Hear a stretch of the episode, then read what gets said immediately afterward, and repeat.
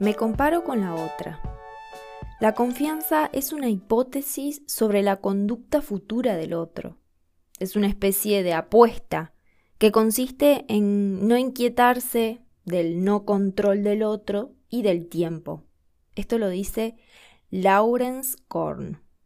Sin embargo, esta fe en el otro puede desilusionarnos a veces. Esa imagen tallada que teníamos de alguien o de una relación se puede romper en un solo segundo.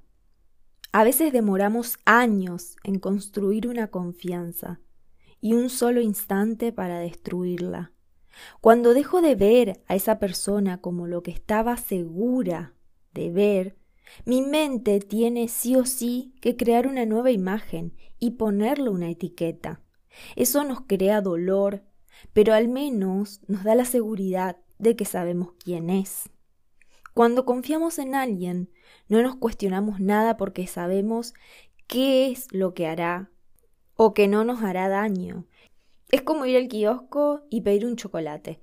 El vendedor te lo pone sobre la mesa o sobre un mostrador y vos le pagás, pero tranquilamente podrías agarrar el chocolate, girar para irte, ¿eh?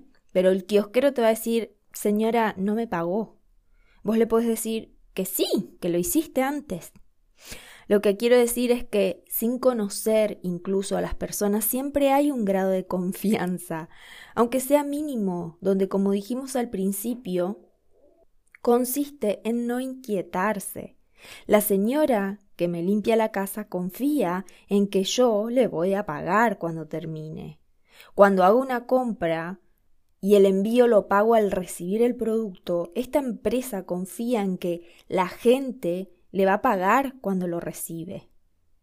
Pero cuando no se dan las actitudes que estoy esperando en el otro, empiezo a cuestionarme si realmente es de confianza.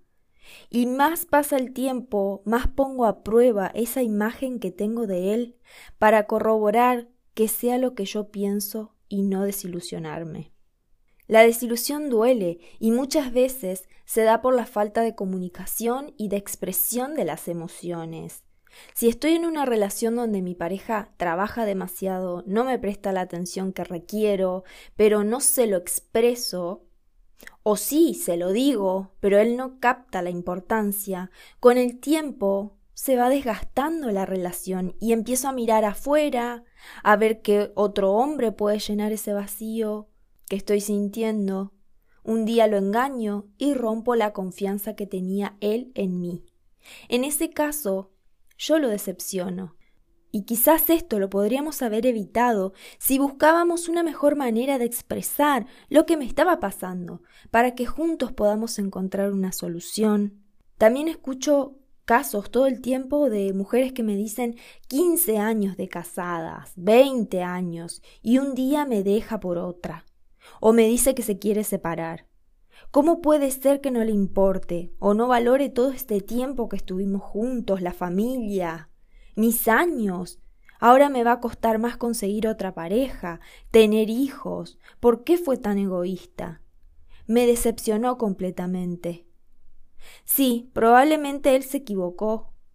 No supo expresar lo que le estaba pasando dentro, no supo gestionar sus emociones, también hubo una responsabilidad de tu parte, que no lograste captar que algo andaba más o más o, o mal.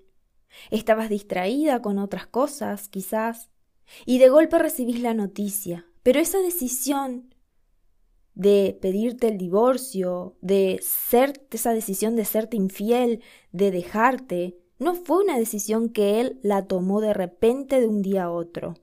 Tampoco de un momento a otro dejó de quererte o le empezó a importar menos la, familia. Todas estas cosas son decisiones pequeñas que se van tomando con el tiempo y que si uno no está atento aparecen como baldazos de agua fría. No te sientas culpable, jamás. Eso nunca te va a llevar a un sitio de sanación. Sí debemos tomar responsabilidad de que una pareja se construye de a dos uno pone el ladrillo y el otro pone la cal. Y requiere atención. Cualquier casa, por más grande y hermosa que sea, si no la mantenemos y la abandonamos, se viene abajo. Cuando hay una separación o infidelidad, por lo general se rompe la confianza y nos ponemos del lado de la víctima. Baja nuestra autoestima y nos hacemos las preguntas incorrectas. ¿Por qué me pasa esto a mí? Debe estar con otra. ¿Qué tendrá ella que yo no tenga? ¿Por qué la eligió a ella y no a mí? No soy lo suficientemente buena. Debe ser muy buena en la cama. Es más linda que yo. Mira el cuerpo que tiene. Es una perra. No se destruya así una familia. Y cientos de pensamientos constantes que nos ayudan a ir creando una nueva imagen de esa persona que destruyó mi confianza en él. En mi mente voy diseñando y etiquetando al nuevo él y a la otra. Este mecanismo que usa el cerebro nos destruye porque difícilmente sin ayuda podamos perdonar. Y si no perdonamos, lamentablemente no podemos cerrar esta etapa y esa herida queda sangrando años y años. Sé que la decisión no es fácil, la propuesta no es que vuelvas a confiar en él si es eso lo que no es eso lo que quieres, sino que trabajes en tus pensamientos y emociones para salir de esto lo menos lastimada posible. Si decides separarte, cualquier separación produce dolor, porque el desapego duele. Por más que ya no haya emociones, sufrimos esa ruptura. Y si nos hacemos los tontos para no sentirla, lo padecemos más adelante. Entonces, si de por sí vas a sufrir ese distanciamiento, ¿Para qué potenciar pensamientos que aumentan tu dolor? Sumas el dolor del duelo, de la decepción. ¿Para qué compararte y terminar pisoteando tu autoestima? Sí, la vida te jugó una mala pasada, pero podés salir de esta. Vas a salir. Depende de vos si más fortalecida o siendo la víctima llena de ira, bronca, enojo y mala vibra de la que todos quieren escapar. Superalo de a poco, invertí en vos y deja que los otros hagan de su vida lo que se les cante la gana.